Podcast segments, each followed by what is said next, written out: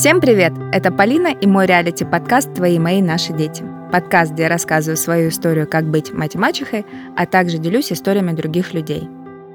Тот факт, что я однажды нежданно-негаданно стала мачехой, не только вдохновил меня на написание этого подкаста, но и подтолкнул на запись именно этого, скажем, прям неоднозначного эпизода. Потому что к своим 40 годам я поняла, что мое отношение к планированию отличается не только от общепринятого, но и от того, каким я его видела 10 лет назад. Поэтому этот выпуск — это очередные размышления вслух, очередной поиск ответов на, казалось бы, риторический вопрос. Планировать или не планировать? Спойлер. Этот эпизод соткан из противоречий. Не пытайтесь меня в этом обвинить, я вас заранее предупредила. Всю историю жизни, описывая себя, я говорю, я человек-табличка. Я реально всю свою жизнь пытаюсь это всем доказать и показать.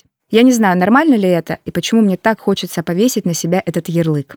Но, признаюсь честно, говорю я про себя с нотками гордости. А людей, не похожих на себя, я, конечно, не презираю, но искренне не понимаю. Ведь как можно жить всю жизнь без плана? Ведь план — это всему голова, по плану уверенно ногой шагаю, план, и сразу ясно будущее, план — это достиг цели, план и так далее, так далее, так далее. Но став мамой и мачехой, в моей голове появились и другие вопросы. А что общего между планом и ценностями семьи? Есть ли связь между планами и тревожностью наших детей? Задумались? Но я признаюсь, что до меня не сразу дошло, ведь я так гордилась собой, что я есть план. Это будто возносило меня, делало меня лучше. Я так радовалась, что я вся соткана из планов, таблиц и всяческих подтабличных элементов. И если раньше я с уверенностью говорила о себе, что я молодец, то сейчас этот вопрос скорее на подумать. Молодец или холодец? Мне кажется, что часто люди планируют, игнорируя принцип реальности. То есть смотрят на вещи нереально. И в этом и кроется весь корень зла. Ведь, давайте честно, реальность все-таки заключается в том, что время — это ресурс, который нам не принадлежит. Влиять на него мы не можем, иметь мы его тоже не можем, контролировать не можем, остановить не можем. Можем ли грамотно использовать? Да черт его знает, если честно. Я знаю одно, что чем больше мы пытаемся управлять своим временем, стремясь достичь полного контроля и свободы от ограничений, тем более напряженной, пустой и разочаровывающей становится наша жизнь. Ведь ты огорчаешься буквально на каждом шагу. Потому что ожидания и реальность вообще не совпадают. И, следовательно, ты чувствуешь себя несчастным постоянно. Ты запланировал одно, случилось другое, все наперекосяк, ты скис, настроение никакое, мотивация на нуле, а вот тревожность зашкаливает и так по кругу. А если задуматься, то именно ограничения делают нашу жизнь более осмысленной и радостной. Вот это осознание ограничений вызывает временный дискомфорт, но в долгосрочной перспективе это более здоровая стратегия. Это совершенно не значит, что мы не должны планировать. Планировать можно и нужно, но при этом важно не забывать, что вы не сможете сделать все, что вам хочется, и это нормально. Я считаю, что когда мы себе спокойно говорим это, когда мы осознаем это и понимаем, это говорит о том, что мы взрослые. Мы понимаем, что мир реальный и разный. И всего нам не достигнуть, не получить, и перестаем слишком сильно об этом беспокоиться, осознавая, что мы не всемогущи. Хочу напомнить, что в нашей студии мы записываем классный подкаст «Откуда это во мне?» Подкаст исследований, как мы стали самими собой. Слушай классные истории и живой юмор. Подписывайся на подкаст «Откуда это во мне?». Вы меня спросите, а при чем тут дети и их воспитание? Ведь планы, забота, работа, достижения – это про взрослых, а дети просто живут, бесятся и играют. Но всем известно, что дети делают, как мы. Повторяют за нами. И воспитывать надо в первую очередь себя. А вот представьте, живет человек такой весь тревожный тревожник, и ему все хочется контролировать, а весь он такой из себя бешеный достигатор. Живет и не понимает всей реальности мира, и в полной мере не сознает, что мир не даст ему всего, что он хочет. Очевидно, что этот человек незрелый, невзрослый, верно? И получается, что если у такого человека рождается малыш, то мы видим, как одна несозревшая история воспитывает другую несозревшую историю. А ребенка должен, как ни крути, воспитывать взрослый человек. И тогда родитель взрослый. А ребенок просто ребенок. Все роли на месте и все счастливы. Очень сложно сопротивляться миру, согласна. Наша реальность нас очень сильно ускоряет. Каждый день мы хотим делать свою работу и быт все более эффективно и быстро. О, появилась стиралка, казалось бы, радуйся. Больше не надо стирать на руках. Но нет, нам уже кажется, что и 30 минут сверхбыстрой стирки — это долго. Мы хотим быстрее. Зачем нам это ускорение, а? Чтобы, как нам кажется, впихнуть как можно больше всего в нашу жизнь и стать еще более совершенными? Это, все-таки это иллюзия, понимаете?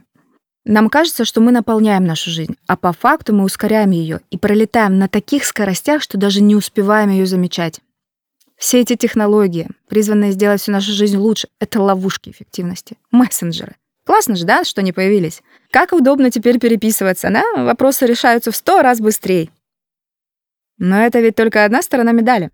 Меньше дел от этого не стало, а вот тревоги и причин для расстройства прибавилось.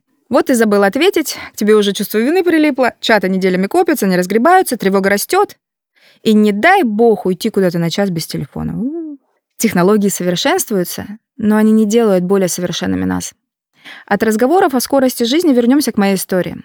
Когда я стала мачехой, я стала лучшей мамой и для своих детей. Хотя это произошло совершенно незапланированно. Поверьте, стать мачехой точно не входило в мои планы, как, например, и развод. И родить от 2 разных мужчин я об этом тоже не мечтала. Да, у меня был план на жизнь. Да, я следовала этому плану, вышла замуж и родила ребенка. Кстати, это удивительно, но мои родные дети действительно запланированы и рождены согласно плану. Я уже говорила, что моя фертильность позволила мне это сделать и подтвердила мой статус человека-таблички. Вы понимаете, все, больше из моего плана ничего вообще не получилось, вообще ничего. Почти вся моя жизнь — результат стечения случайных обстоятельств. Почти все, что я так ценю, является результатом того, над чем у меня не было никакой власти. Да, у меня ничего из плана моей идеальной жизни не получилось. А вот все, что получалось вне плана, получилось лучше всего на свете. Я испытываю гордость и восторг от своей семьи незапланированной, собак внезапных, проектов, людей и друзей. Всего этого не было в моем четком плане. Я помню, как в детстве и в молодости я бесилась и злилась. Ой, как я злилась, что что-то шло не по плану. Истерик я, конечно, не устраивала людям особо, но 3 терпела. Хотя справедливости ради могу сказать, что близкие видели мое недовольство. Мол, вот почему все пошло не по плану.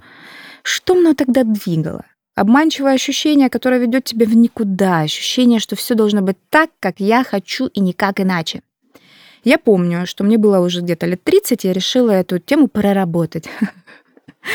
В ход пошли все коучи, психологи, ведьмы, экстрасенсы. Думаю, у меня же есть запрос. Хочу спокойно относиться к тому, что все идет не по плану.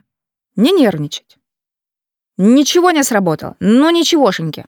Приходилось даже врать после коуч-сессии, что я продвинулась по социометрии с 3 на 4 по 10-бальной шкале. И придумывать для отвода глаз, какие некие первые шаги сделаю после коуч-сессии. А знаете, когда все это изменилось? Когда сработало? Когда я стала мачехой? Когда я родила 2 детей? Когда до меня дошло, что ты можешь помочь себе сам. Будь внимательным, взрослым и делай выводы. Ошибайся и пробуй снова. Потому что с детьми в целом сложно что-то планировать. А тут ребенок вообще не твой. Понимаете, это вообще умноженное на 2 к сложности. Плюс твои дети, их коммуникация, их отношения со всеми в мире. Господи, это даже на слова с точки зрения планирования звучит сложно. Вы спросите, почему тогда я так говорю о себе и что я по-прежнему человек плана?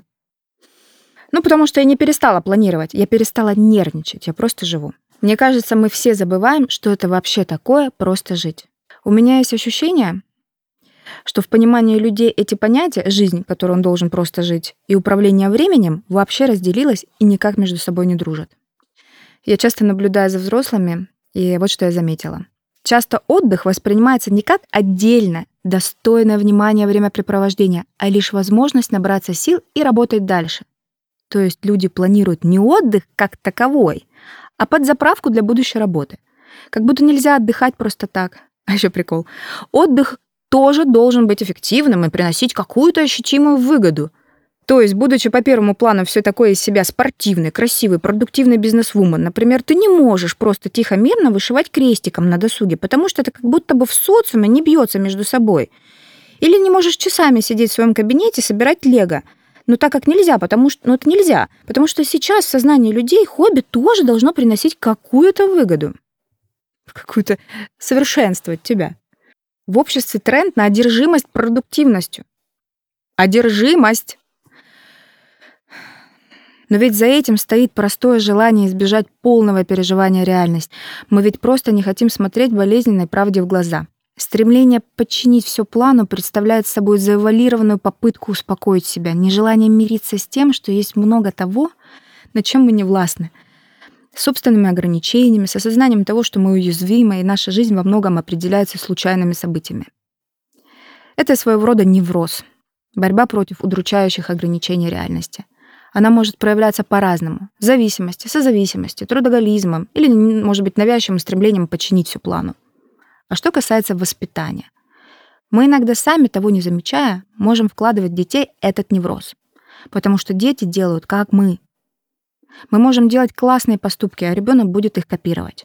И то же самое происходит, когда ребенок видит, как мы планируем, нервничаем. Значит, при всех попытках что-то планировать, он тоже будет нервничать и изначально подходить к этому процессу с какой-то нервозной ноткой. Взять самый банальный пример. Ребенок долго собирается в детский сад. Мы начинаем нервничать, кричим, ребенок кричит, плачет. И это еще сильнее тормозит процесс. Вы нервничаете, ребенок нервничает, и мы опять в этом замкнутом кругу неврозов.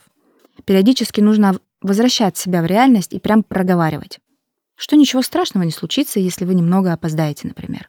Это я сейчас в том числе и себе говорю, потому что мне тоже этого периодически не хватает, такого легкого пофигизма.